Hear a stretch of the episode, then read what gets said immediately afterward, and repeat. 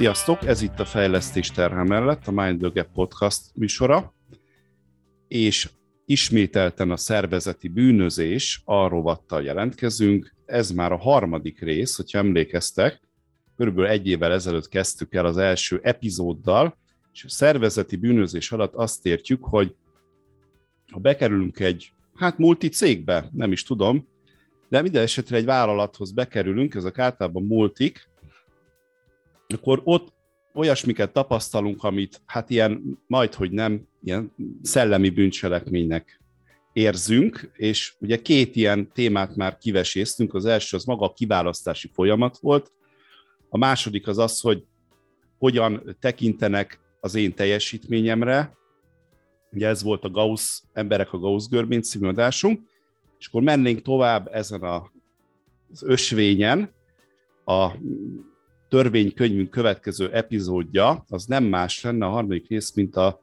az emberi erőforrás fogalmát járnánk körül, hogy ez a két szó, ez mennyi mindent takar, amit én személy szerint rendkívül megvetek, utálok, gyűlölök, nem tudom. Maga, maga ez a szó nekem ilyen trigger, tehát hogy emberi erőforrás, és bocsánat, itt nem akarok megbántani senkit, aki emberi erőforrás osztályon dolgozik, vagy az emberi erőforrás minisztériumában dolgozik. Egyszerűen ez azt hogy körbe, hogy alakult ez ki. Tehát, hogy én legalábbis ezzel így vagyok, de majd mindjárt megkérdezem a kollégákat, hogy, hogy vizsgáljuk meg a jelenséget, hogy alakult ez ki, és nézzük meg azt, hogy esetleg hogy lehetne másképpen csinálni, hiszen hála Istennek azt mondtuk itt egymás között a felvétel előtt, hogy egyre több jó gyakorlattal találkozunk, sőt, talán már, már, már megkockáztattuk azt, hogy talán mintha egy picit több lenne, de legalábbis ugyanannyi jó gyakorlatot találnánk, mint amennyi a BTK-ba illőtt, vagy ez, ez a szervezeti BTK-ba illőtt. Úgyhogy ezt járnánk körül. Mi is az, hogy emberi erőforrás szemlélet, honnan ered és mit, milyen következményeket okoz a szellemi állományunknak.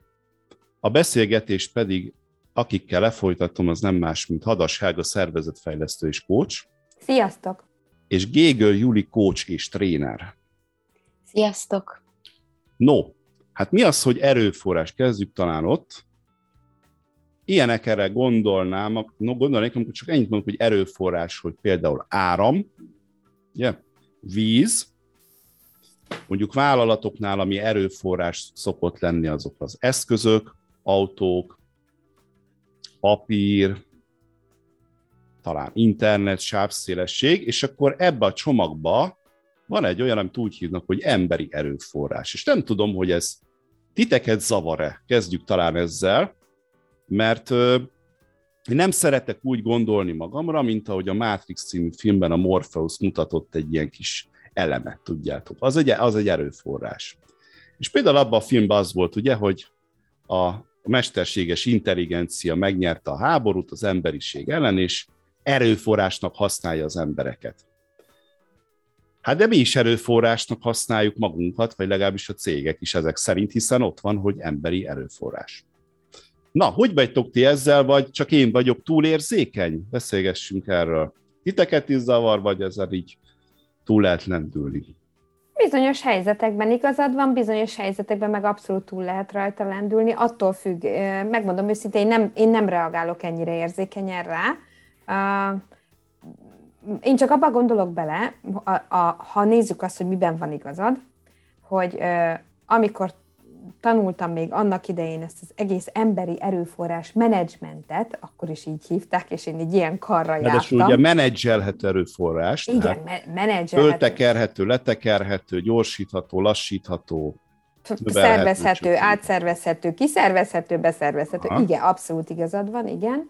Um, akkor volt egy ilyen alapmondat, amivel azzal kezdte nekem az egyik oktatóm, hogy amikor a hadvezérek mentek a csatába, vagy azt mondták, hogy na akkor kell nekünk egy másik ország, vagy valami, vagy bármi, akkor az volt az első kérdés, hogy jó, akkor mi kell hozzá? Pénz, paripa, fegyver. És ott uh, ugye az... Nincs benne a katona. Nincs benne a katona. Wow. Mert az pénz, pénzzel meg lehet venni. Pontosan. Hm. Azóta oh. egyébként megjelent az első világháborúban talán először egy katonai fogalom, az emberanyag. Ezt most így ízlelgessük ezt a szót. Uh-huh. Ugye az arról szól, hogyha neked van egy hadsereged, amiben van egy millió katona, nekem meg van egy olyan, amiben egy millió százezer, és hadrendbe tudunk állítani havonta plusz, nem tudom én, 80 ezret, akkor előbb-utóbb meg fogom nyerni, mert egyszerűen az én emberanyagom több, mint a te emberanyagod. Uh-huh. Ha már háború, ha már katona. De hogy nekem valami, azért ennyire nem rossz a percepcióm erről a, a munkahelyi verzióról, nekem de hogy csak onnan jutott... hogy onnan jöhet egyébként. Igen. Való, valószínű, onnan jöhet. Igen, tehát hogy, hogy, hogy azt tetted fel a kérdésként, hogy honnan eredhet, és nekem ez ugrott be hogy innen indítottuk az emberi erőforrás menedzsment oktatást még annak idején az egyetemen, hogy ez, ez, ő, mint oktató ezt hozta be. De természetesen vannak más megközelítések is, ugye, az, a, amitről beszélgettünk már előtte is, mert mi is így jutottunk, hogy az ipari forradalomnál, illetve még előtte, utána, ami Amerikában rabszolgatartás, vagy még előtte még a hogyha más kultúrákat Aha. nézünk, ugye, mint Mezopotámiában is, vagy Egyiptomban, ami megjelenik, tehát, hogy ez így lehet így görgetni végig a, a történelmen, hogy hol vannak azok, hogy ez társadalmi szinten, rétegződés szerint jelenik meg, hogy akkor ott már nem emberként kezelik, hanem csak egy erőforrásként, mint egy anyagot, úgymond, mint ahogy te is mondtad. Nem tudom, tehát, hogy ez, ez érdekes tényleg, ez, hogy honnan ered. Benne, mint hogy benne lenne a kultúránkban. Igen, bocsánat, csak mindjárt Julit is megkérdezzük erről, de most, hogy így mondtad, eszembe jutott az, hogy tulajdonképpen a középkorban nem is volt ez téma, hiszen ugye ott feudál, legalábbis Európában, máshol pedig rabszolgamunka volt az ókorban sokáig, tehát itt, hogy az ember tulajdonképpen nem erőforrás, hanem tulajdon, és erőforrása pontosan akkor kezdett válni, amikor bejött az ipari forradalom, és a egyes kultúrák ezt rabszolgatartás, mint például az USA, főleg déli államok, rabszolgatartással, más államok pedig bérmunkával, mint például USA északi államok oldották meg. És hát úgy alakult, ugye például az amerikai polgárháború, hogy a, a bérmunka nyert. Uh-huh. És olvastam valahol egy ilyen, hát lehet, hogy ilyen rossz indulatú komment volt, csak nem tudom, de van benne valami, hogy hát tulajdonképpen mind a kettő erőforrásnak tekintette a, az embert, ráadásul ugye nem is tekintette, hát talán nem is magá, saját magával egyenrangúnak, és hogy ugye nem a tulajdona lett innentől kezdve, hanem valami olyan jószág, ami megvásárolható, mint egy, mint egy igásló. Uh-huh. És hogy talán innen ebből indult ez az egész, és persze most már hál' Istennek nem itt tartunk, de hogy ez az örökség, ez az, amit hozunk a társadalmi gényeinkbe magunkkal, amikor egy vállalati működésre tekintünk. Na, Juli, te hogy vagy ezzel? Téged is zavar, triggerel, izgat ez, vagy te is úgy vagy mint Ága, hogy... Én úgy vagyok vele, mint, mint te, hogy egy picit ilyen brrr, ez az emberi erőforrás, és pont azok miatt, amiket felsoroltál, és, és hogy ahogy beszéltetek, talán így azt, azt látom, hogy pont abból a, a múltból ránk hagyott örökség, amit mondotok, hogy a rabszolgatartás, a háborúk, a stb. Tehát, hogy ebből kell valami, vagy ebből változott valami másfajta szemléletté, vagy most egy ilyen irányváltás van az elmúlt években, amit, amit ugye mondtál is Bálint az elején, hogy most már kevés nyomát véljük felfedezni ennek. Szerintem ami fontos, hogy bejött a hatékonyság, tehát, hogy ez az egyik, mert hogy ugye mit szeretnék, azért van emberi erőforrás osztályom, meg azért foglalkozom ezzel, mert minél hatékonyabban szeretnék dolgozni és dolgoztatni, és ezért persze egyrésztről a HR-nek van egy olyan feladata, hogy egyébként ők is az adatok gyűjtésével, rendberakásával időt spórolnak, tehát hatékonyabbak, de hogy velük együtt karöltve, ugye ez a cél, hogy hogyan lehet a hatékonyságot növelni, aminél ugye a profit maximalizálás, stb. Tehát, hogy ezeket se felejtsük ki, hogy most már ilyen célok vannak, és ennek a mentén kezdődött ez. A másik, ami szerintem még fontos, és ugye az ipari forradalmat mondtátok ti is, hogy ugye elkezdődött az a szemlélet, hogyha felosztom a munkákat, akkor sokkal hatékonyabb leszek. És hogy, hogy, hogy például e, nekem most elsőre teljesen ez ugrott be, meg, meg az, ami visszaköszönt mindig az egyéni coaching alkalmakon, hogy, hogy mondjuk pont ez az egy dolog, ami a cégeknél a hatékonyságot szolgál, szolgálja, ahogy felosztom a dolgokat, és akkor a Józsi foglalkozik XY dologgal mindig, pont az a másik oldalon meg felörli az embereket. Most ezt most csak így annyira ide, ide, ide yeah. vágott, hogy, hogy, hogy ez csak egy, egy tényező ebből. Szóval igen, én is kicsit így vagyok vele, hogy brr, van egy ilyen, és, és örülök annak, hogy, hogy jó példák vannak már, és hogy van ebben a szemléletben változás. Um, hát igen, én egy kicsit ilyen szkeptikus vagyok. Uh, majd, majd, majd megyünk tovább, és akkor beszélünk erről. Jó, mert ez megint egy újabb ilyen réteg, amit behoztál, Júli, hogy ugye szerintem ez a cég versus manufaktúra szembeállítás. Ugye a uh-huh. C-nél az volt, hogy bekerültél ilyen bolytárként, vagy ilyen inasként, és akkor ilyen, nem tudom, néhány év alatt lett, lehetett belőled egy szaki, meg tíz év alatt mester. Azt is akkor azt érezzük, hogy az nem egy erőforrás, hogy mondjuk egy mester fölvesz egy tanítványt, évekig kiképzi, megmutatja neki, hogy hogy kell csinálni, mondjuk a saját fiát, mert általában ezek családon belül, vagy a unokaöcsét mondjuk, és utána átadja neki a, a céhet, a műhelyt, és akkor ez ilyen generációkon keresztül megy, és akkor ehhez képes jött be a manufaktúra, amit te mondtál, Juli, hogy földaraboljuk. A tulajdonos nem vesz részt semmilyen formában ebbe. Ugye ennek a, a manufaktúrának a csúcs teljesítmény az ipari korban a gyár volt. Ugye a tulajdonos otthon ül a villájában, őt nem nagyon érdekli, néha lehet, hogy bemegy, körbenéz, de hogy ő nem ért a munkához, tehát ha beraknád egy gép mellé, akkor nem tudná megcsinálni azt a folyamatot. Legalábbis nagy részük. Azért van kivétel itt is. És ugye az érdekes, igen, hogy az embernek van egy természetes, ösztönös érdeklődése a dolgok iránt, hogy szeretné uralni azt, amiben, amivel ő foglalkozik, hogy abban mindig jobb legyen. Ezt ilyen kompetencia motivációnak is szoktuk nevezni, hogy hogyha én valami érdekel engem, akkor abban nagyon jó szeretnék lenni. És az nem azt jelenti, hogy annak egy, egy tizedét szeretném életem végét csinálni. Tehát valahol ez, mint hogyha ellen dolgozna az ember természetes ösztönének. És egyébként nekem csak ilyen kérdéseim vannak ezzel kapcsolatban, hogy hogy is vagyunk ezzel, mert szerintem most ilyen hibrid rendszerbe élhetünk, hogy most már talán kulturálisan ezt értjük, amiről most itt beszélünk, szerintem mindenkinek világos, de mégis a hagyatékunk, meg még ez az ipari forradalmi dolog. Csak hogy csak egy pár ilyet dobnék, ilyen kérdést, kíváncsiak, mit szóltok hozzá, hogy a munkaköri leírás, mint olyan, az hova tartozik szerintetek? Tehát az a régi szemlélet, vagy az új szemlélet? Hú, ez de jó kérdés.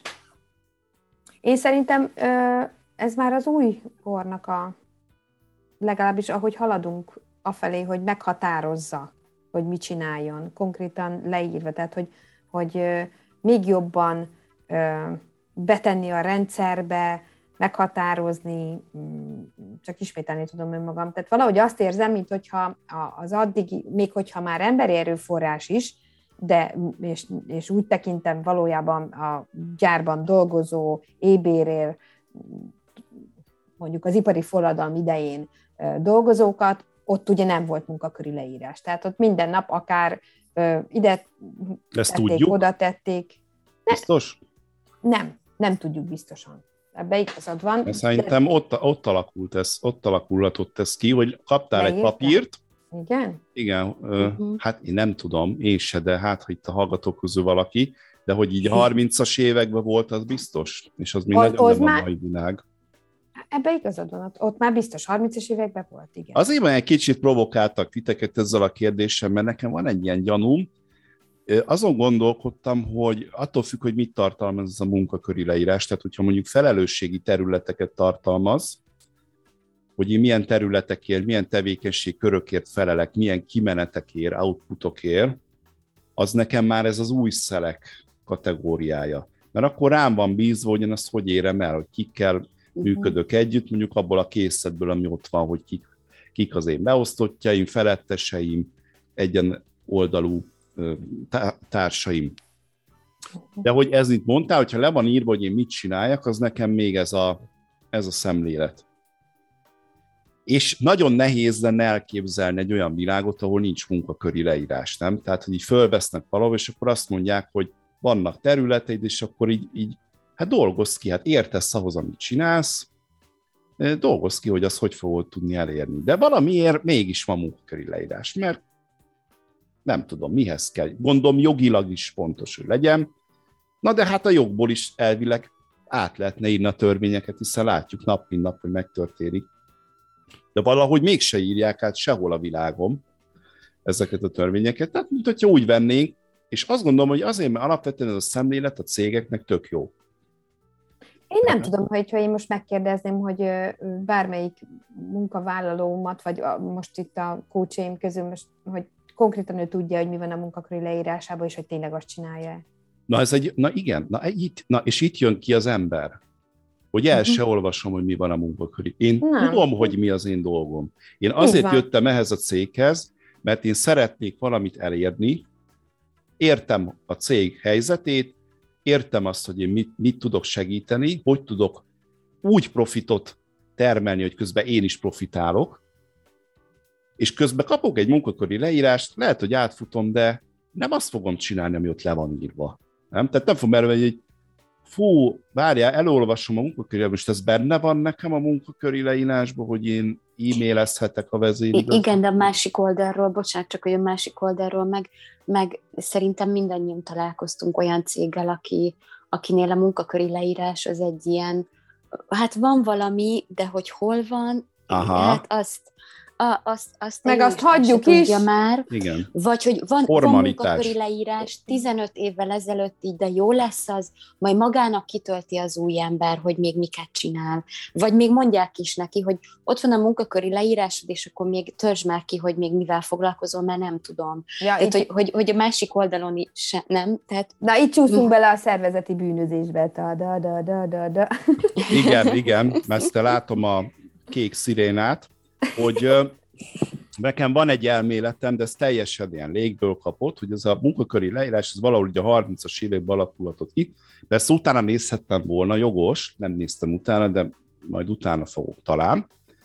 De az is lehet, hogy nem. Na, mindegy, szóval a 30-as évek környékén kezdték el formalizálni a munkaköröket, munkafolyamatokat, alkottak, standardeket, a minőség ellenőrzés minőségbiztosítás akkor alakult ki, vagy a körül. És történt valami 60-as, 70-es években a világban, ami egy picit beleköpött ebbe a nagyon szabályozott folyamat alapú működésbe, ez pedig az, hogy elkezdett a szolgáltatási szektor meg a kreatív szektor teret nyerni.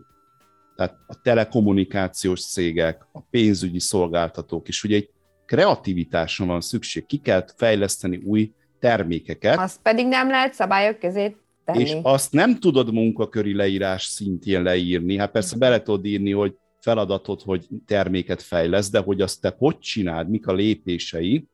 Persze ismerünk olyan cégeket, ahol még ezt is formalizálják, hogy egy kreatív workshop hogy nézzen ki.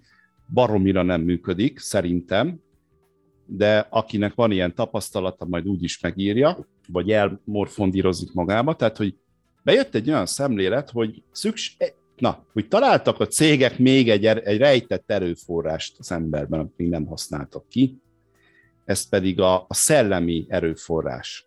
Az, uh-huh. hogy az ember képes gondolkodni, és képes kreatívnak lenni. Ja, és, és akkor azt mondták, hogy hoppá, itt találtunk még valamit. Akkor kezdjük el azt is kihasználni, felhasználni. És az én elméletem az az, hogy ennek farvízén jött be az, aminek tulajdonképpen az egyik oldalról a, az előnyeit élvezzük, mert sokkal jobb hangulatban dolgozunk ma, én biztos vagyok benne, mint 60 évvel ezelőtt. Teljesen más lehet ma bemenni, meg do- eltölteni egy munkanapot, ugye t- sokkal nagyobb a rugalmasság, sokkal lazábbak a keretek, de teljesítménynek két összetevője van, azt tudjuk, a tudás és a motiváció. Tehát ha mind a kettő magas, akkor van az, amit Júli mondtál, hogy, hogy hatékonyság, maximális hatékonyság. A régi rendszerben a motiváció nem is volt kérdés, mert ezt megoldották egy pénzösszeggel. Itt van ez a pénz, cserébe te dolgozol, hogyha nem, nem szállítod a minőséget, kirugunk, fölveszünk mást. De a kreativitásnál ez nem működik ez a dolog, és azért küzd a legtöbb cég szerintem a motiváció, mert a korábbi eszközök nem működnek, de szeretné ugyanúgy motiváltan látni a munkatársait, mert szeretné kihasználni a szellemi kapacitásait. És hát tulajdonképpen ez is, ez is egy erőforrás kihasznál. Itt még mindig erőforrásnak tekintem a munkavállalót. Amikor például ösztönzőket építek a rendszerbe, vagy csocsóasztalokat hozok be, hogy jobban érezzék magukat, vagy well programokat csinálok. És én nem mondom ezt végülis jó, mert jobb érzés, de minthogyha nekem ez az élményem, hogy kliensek, seim egy része valahogy, meg én magam is így dolgoztam, hogy ezt valahol érzem a háttérben ott, hogy engem használnak. Hát konkrétan... De ez, bocsánat, de lehet olyan munkahely, ahol, ahol, ahol nem erőforrásként tekintenek Ezt az akartam emberre? kérdezni van-e? tőletek. Van-e? Van, van-e? Akkor van-e kér, ilyen beszélgessünk munkahely? erről. Én szerintem tökéletesen afelé megy, amit mondtál, tehát hogy onnantól kezdve, hogy rájöttek, hogy, hogy van még egy olyan oldal, a kreativitás, amit ki, illetve a szellemi tőke, amit ki lehet még ö, ö, venni az emberből, azóta abszolút afelé megy, még jobban, hogy erőforrás, és erőforrás kezelésről beszélünk, és stb. Tehát, hogy, hogy ö, teljesen egyetértek veled, sőt, én azt is, azt is érzem ö, ügyfeleimből is, hogy ö, ezeket a dolgokat, amit tesz a cég értük, már nem úgy értékelik, mint amikor a Google, ha emlékeztek, kijött, hogy milyen irodája van, és mindenki hú, meg ha, meg én is ilyenbe akarok dolgozni. Most már abszolút nem történik ilyen nagy ováció, sőt, bekapcsol egy olyan, na akkor megint még egy bört le. Hát igen, húzni. de nem Tehát, jogos. hogy mi lesz ennek az ára? Így van. Hogy igen tényleg elhisszük, hogy a Google azért építette azt a csoda irodát, mert hogy ő annyira szereti konkrétan azt a 20 ezer munkavállalót, hogy szeretné, hogy ők jól érezzék magukat a munkokat. Nem, de hát ezt a Google sem állítja, hanem azt mondja, hogy hát ilyen körülmények között lehet maximális eredményességet elérni, mert ha minél jobban érzi magát a munkatárs, vagyis ha elég jól érzi magát, akkor lehet maximalizálni az ő teljesítményt. De és eszembe jutott, volt egy nagyon érdekes periódus, ugye nemrég a világban, volt, ezt mondtam, úristen, bocsánat, ezt majd visszamel kitöröljük, elszóltam magam, tehát a Covid járványra gondoltam, nemrég ugye, na és akkor én itt nagyon érdekes jelenségeket véltem fölfedezni, vállalati oldalról is, és kíváncsi hogy nektek van-e ilyen sztoritok. Ugye egy komplet üzletágok álltak le. És volt olyan cég, aminek ilyen több oldal ága is volt, egy konkrét eset, nyilván nevet nem fogok mondani, és az a szektor, az a része egyharmada a cégnek, aki egész addig nagyon profitábilis volt, azért, mert leállt a turizmus, a profi, a, nem a profitjuk, a bevételük lecsökkent nullára, viszont egy másik osztály, aki meg ugye online értékesítéssel foglalkozott, azoknak meg a tízszeresére, vagy nem tudom, háromszorosára nőtt. Fölmerül a kérdés, hogy évvégén ki mennyi bónuszt kapjon. Ugye? Ha most azt nézzük, hát hogy ez ki, egy mennyit, külső hatás. ki mennyit tett hozzá, oké, okay, ki mennyit tett hozzá a cég működéshez, akkor hát a hát külső hatás, de hát ugye nulla bevétel után nem jár bónusz. Ez a cég nem így döntött, hanem azt mondták, hogy most mindenki ugyanannyit fog kapni, mert most így fogunk túlélni mi.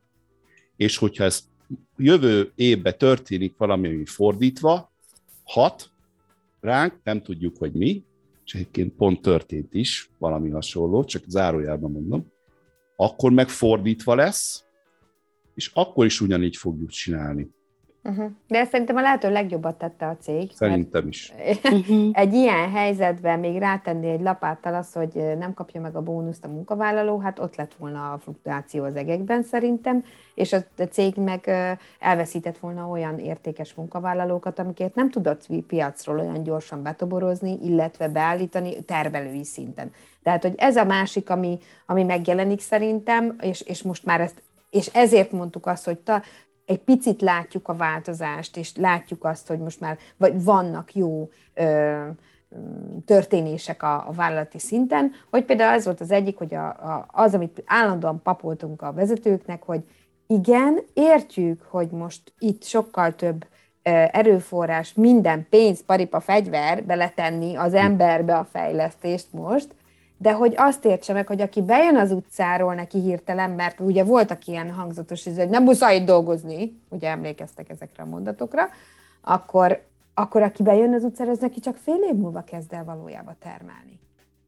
Tehát, hogy addig neki az nagyon sok pénzt viszel a betanulással, az eszközeivel, a stb. minden. De nekem ez még mindig, mindig erőforrás, mert... Ugyanezt akartam mondani, ja, igen. Mondjad, Júli. Nem, nem, A te nem, hangod magasabb, te mondd. Ennyi csak, hogy nekem is, hogy még mind, tehát, hogy, hogy ez egy, ez szerintem is a legjobb megoldás, és emberileg is olyan, hogy, hogy na az ilyen sztorik azok, amik a Facebookon szárnyra kapnak, és úristen, mennyire jó ez a cég, és, és ez, na ez az emberi, de hogy igen, itt lehet egy ilyen szemlélet pont emiatt, amit mondtál Helga, hogy végig gondolja a cég, mennyi pénz lenne, oszt, szoroz, behozni, izé, ráadásul ugye bent maradó állományról nem is beszélünk, hogy egy Igen. ilyen, ö, egy ilyen gesztus után nyilván ők is erre gondolnak, hogy hú, hát hogyha velünk fog ez történni, akkor biztos lehetek abban, hogy a cég az ott áll mellettem.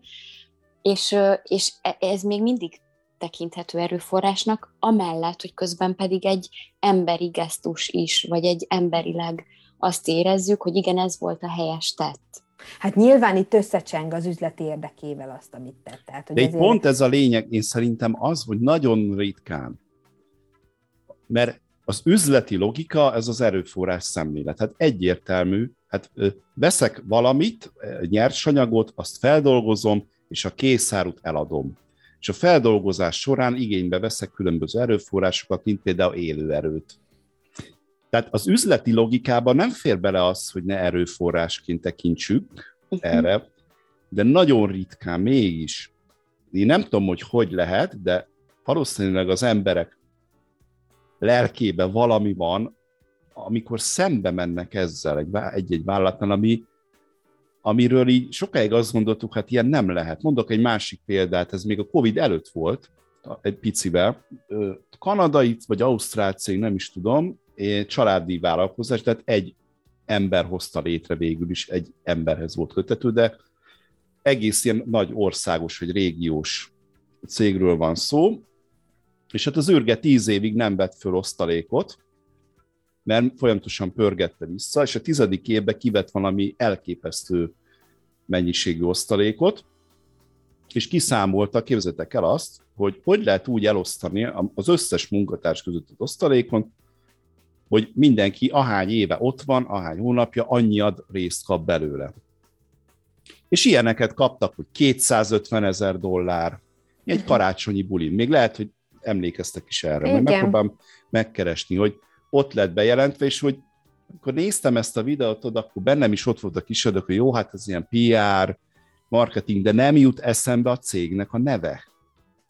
Nem tudom. Akkor nem jött annyira se- marketing, hát meg a PR, nem- hogy akkor, Jó, ez most de hanem csak maga se. az esemény. Nem. Se előtte, se utána, nem, hogy na, gyere ide dolgozni, mert ez az a cég, ahol ezt csináljuk. Nem, az egy emberi gesztus volt, és azt mondta az űrge, hogy így tartottam helyesnek. Egyszer, amikor megkérdezték, hogy miért csináltam, így. Tehát valami a lelkében megszólalt mégiscsak. Tehát olyan, mintha egy ilyen küzdelem lenne a, az üzleti érdek, meg a, tehát ez, az, ez, a, ez a számító ilyen, ilyen bevétel, megtérülés alapú gondolkodás, és a lelki hang között, és most ezt ugye makróba mondtam, de hogy én lá- hogy hiszem azt, hogy ez HR szinten is meg tud jelenni. Milyen példákat láttatok erre, hogyha egyáltalán? Amikor így azt éreztétek, hogy itt most valami olyan történik, ami nem arról szól, hogy a cégnek több pénze legyen, vagy hatékonyabb legyen, hanem valami emberi. Nekem tudod, mi jut eszembe, és lehet, hogy megint nagyon messze megyek vissza, de, de ö, pont a múltkor láttam egy dokumentumfilmet, és iszonyatosan megfogott világörökség részeit mutatták, és mutattak egy olasz textilgyárat, Bergamo közelében az Adda folyó partjára épült ez a textilgyár az 1800-as években, a Crespi család, olasz család, és én látod, megjegyeztem. Megjegyeztem, mert fantasztikus, hogy képzeld el, hogy azt mutatta, hogy ez a család felismerte akkor, az 1800-as években, hogy a legmodernebb textilgyárat építette föl folyó mellé, áram, tehát duzzasztotta, saját maga termelte az áramot magának, olyan technológiákat hozott be, meg, meg fejlesztettek ott maguknak, és mindezt olyan szépséggel megépítve a gyárat, hogy ma a világ örökség része, és ő a gyár köré elkezdett építeni a munkásainak egy városkát, ami szintén ma is a világörösség része, tehát hogy ez most üresen ott áll, mert hogy kimondottan így a gyár köré épült, ilyen megadott alakzatba a bérelt lakások, tehát bérleti díjat fizettek a munkások a lakásokért, de minimálisat, és úgy voltak kialakítva, hogyha több generáción keresztül átöröklődött, akkor már nem kellett érte fizetni, tehát, hogyha az ő fia is ott dolgozott, és az utána mm. lévő is ott dolgozott a gyárba, akkor nem kellett. Tehát, hogy olyanokat ö, hozott be, iskolájuk volt saját iskolába, ahol a családnak a ugye a gróf, vagy nem tudom, nemesi család, mivel hogy ő kiparos család lettek, tehát gazdag család, gyerekei tanítottak, dolgoztak, nővér, a kórházban a nővérek, a gyerek orvos lett, akkor az a, ott dolgozott, tehát hogy az egész ebbe az, aki munkás város államba, mint egy kicsi utopisztikus, a korhoz képest. Igen. Ebbe ott így, igen, igen, és működött, és képzeljétek, hogy száz éven keresztül így tudtak működni, generációkról generációkra. És a gyár meg a kisváros mai napig is tökéletesen áll. Olyan gyönyörű felvételeket láttam róla, hogy milyen kovácsolt vas kerítésekkel, megoldásokkal, és mind ott volt, hogy itt a városállamon belül ugye nem volt kötelező mindenkinek a gyárba dolgozni. Hát ott volt szükség zöldségesre, iporosra, kovácsra. Ja, hogy igen, értem. És egymás között ott ugye mhm. elkezdtek szépen kitanítani, kitanítani, de hogy ez egy kis zárt közösség. Ja, meg kerest, igen, mert hogy munkásszálok most is vannak gyárak mellett, tehát ez nem, nem egy... ez egy kis város. De hogy egy város csinált, amiben van zöldséges, fodrász. Minden, igen, aha. igen. És úgy, hogy mondom, mondta, hogy jó, a te fiad jön a textilárba, azt mondod, a másik fiad meg legyen már ugyan takács mondjuk, vagy és vagy a fodrásznak akár, is a, a vagy fodrász, leszármazottja is ingyen bérelhette? Vajon azt a... Hát az ő másik fia lett a fodrász.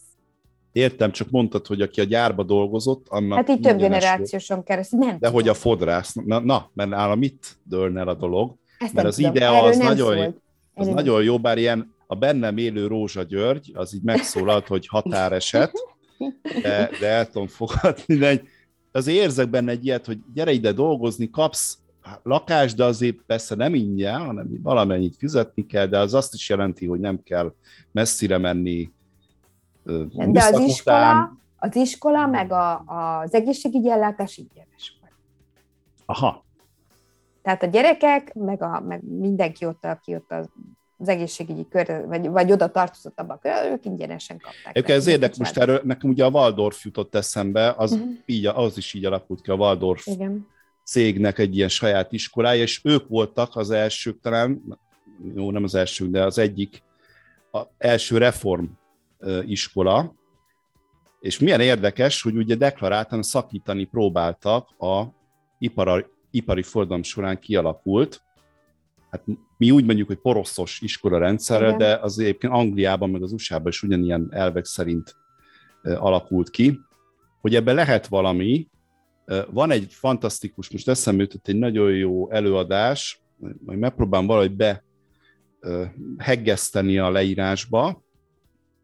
A Sir Ken, Sir Ken Robinson pedagógia tudós párhuzamot von a között, hogy hogy működik az iskola a mai napig, meg hogy működnek a cégek, a már cégek, de korábban gyárak, és hogy tulajdonképpen azt a konklúziót vonja le, hogy az iskolákat a 18. tehát a formalizált oktatást 19. században azt azért úgy szabták testre, hogy aki onnan kikerül, az ilyen ugyanabba a kultúrába érezhesse magát, ha bekerül egy gyárba. Tehát, mondok példákat, de a előadáshoz benne van, ugye becsöngetés, kicsöngetés. Iskolában is így van, és a gyárban is akkor úgy volt, műszak elején csöngetés, műszak végén Igen. csöngetés. Az, hogy az ember, az, hogy a gyerekeket egy formalizált oktatás minősítették, tehát 30 gyerek ugyanazt tanulta, a gyárba is ott, hogy 30-an vagytok egy gép mellett, ugyanazt kell tudnotok. Uh-huh. 45 perc, egy óra utána 15 perc szünet. A gyárba is hasonlóképpen működik, lehet, hogy nem 45, hanem mit tudom én. 9, tehát valamennyi dolgozó, valamennyi szünet. Holott az emberi ritmus nem ilyen. Ugye formaruhába kellett menni, a gyárba is ugye formaruhába. Maga az osztályzat, ugye az angol száz világban a mai napig ugye A, B, C, D, E. Igen. A minőségbiztosításban is a minőséget A, B, C, D-vel jelölik. Aki nem hiszi, az menjen, legyen kedves el a hűtőgépéhez, és nézze meg, hogy A, vagy B, vagy C, vagy D minősítésű a energiafelhasználás. Tehát, hogy tulajdonképpen az oktatásnak a, a primér funkciója ez volt. Uh-huh. És akkor persze csodálkozunk, hogy, hogy hát a, tehát az egész kultúránk erre épült föl. Ha hat éves korában betesszük a gyereket valahova, és tulajdonképpen nevelnek belőle egy ilyen jó munkást. És például a Waldorf, meg ezek a, a reform pedagógiák ez, ezeket a kereteket feszegetik. Hogy hát, és ki is mutatták, hogy nem feltétlenül kell, hogy egy életkorú gyerekek járjanak egy osztályba, mert sokkal hatékonyabb, hogyha mondjuk ilyen három éven belül vannak, mert akkor meg tudnak egymásnak segíteni, egymás mentorai tudnak lenni. Mindegy, nem akarom ezt túl beszélni, majd lehet, hogy de ez érdekes, ez tényleg ez a párhuzam. Valakit, aki ért is hozzá, és akkor ezt földolgozzuk. De hogy ez a, igen, hogy az ipari működésnek egy ilyen előszobája tulajdonképpen az iskola. És ha ma, mai világot nézzük, ahogy ma működik egy iskola, az pedig arra készít föl, hogy majd elmész dolgozni egy ilyen multi világban, ahol körülbelül ugyanígy fognak rá tekinteni, csak most már motivációt nem csak pénzzel adják, hiszen kreatívnak is kell lenned, hanem olyan dolgokkal, ami tényleg motivál arra, hogy bemenjél, és hogy ott, nem tudom, kreatív van problémákat, hogy meg, meg termékeket fejlesz. Na azt hiszem, hogyha ezt valamelyik szülő, vagy olyan hallgató hallgatja, aki szülő is, most rendesen elgondolkozik, hogy akkor, és iskolaválasztás előtt van még a gyerekével, hogy akkor most mit akarok neki. Jót, vagy hogyan akarok belőle mondjuk jó munkás embert. Hát figyelj, de mindannyiunk szerintem dolgoztunk olyan ügyfelekkel, akik eljutottak igazgatói vagy ügyvezető igazgató pozícióig, és egyszer csak fölmondtak, és azt mondták, hogy elmegyek asztalosnak. Pont neked Elga volt egy ilyen példát. Pontosan. Na most élem. ez vajon miért van? Miért van az, hogy hiszen annyi pénze van, hogy el se tudja költeni.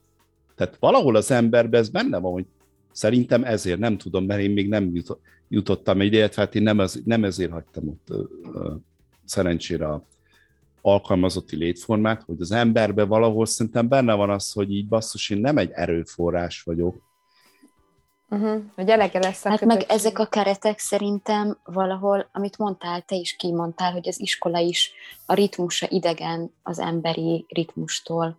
Tehát, hogy szerintem mélyen valahol érezzük sokan azt, hogy valami nem oké, okay, valami, valami, valami ráröltetem magam, vagy, vagy nem az én ritmusom, vagy oké, okay, értem, hogy kapok fizetést, és, és ők használják az agyamat, de, de hogy, de hogy ez, egy, ez egy idő után már ott lüktet benned, hogy, hogy, hogy valami, valami mégsem, mégsem jó, nem passzol. Most megvilágosodtam, bocsánat. Volt egy műsorunk, ahol beszélgettünk, Helga, te emlékszel Ivánkovics Anitával, és ő mondta, hogy ilyen jelen, jelenségek vannak, amiket ő így szándékosan így dekonstruál az elején, hogy például nem lehet enni a osztályterembe, és megpróbáltuk megfejteni, miért, nem le, miért alakult az hogy nem lehet enni. Hiszen az annyira, most megeszek egy zsömlét, a, miközben a tanár beszél, hát miért nem? És nem jöttünk rá, de én most rájöttem. Tudjátok, mi nem lehet enni? Hát hottász a, hát a gép mellett nem lehet, hogy a morzsa belemegy a gépbe.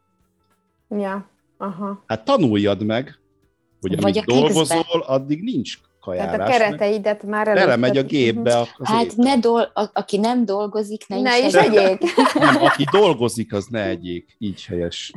Miközben ja. dolgozik. Na, szerintem ez egy kiváló végszó, úgyhogy Picit ilyen lazább témát hoztunk be, vagy hát nem tudom, de hogy ta, talán nem annyira a cégekről, nekem ez az megérzésem, hogy nem annyira a céges működésről szólt, mint hogy az egésznek a fundamentumáról. De hát kétségtelen, hogy azok a cégek, ahol ezt, ezt tövig nyomják a gázt itt az emberi erőforrás ilyen szemléletében, azok legalábbis a mi szem, szemüvegünkön keresztül szervezeti bűnözés tényállását valósítják meg, aztán megyünk tovább. Köszönöm szépen a beszélgetést Helgának és Julinak. Maradjatok emberek, és ne maradjatok erőforrások. Sziasztok!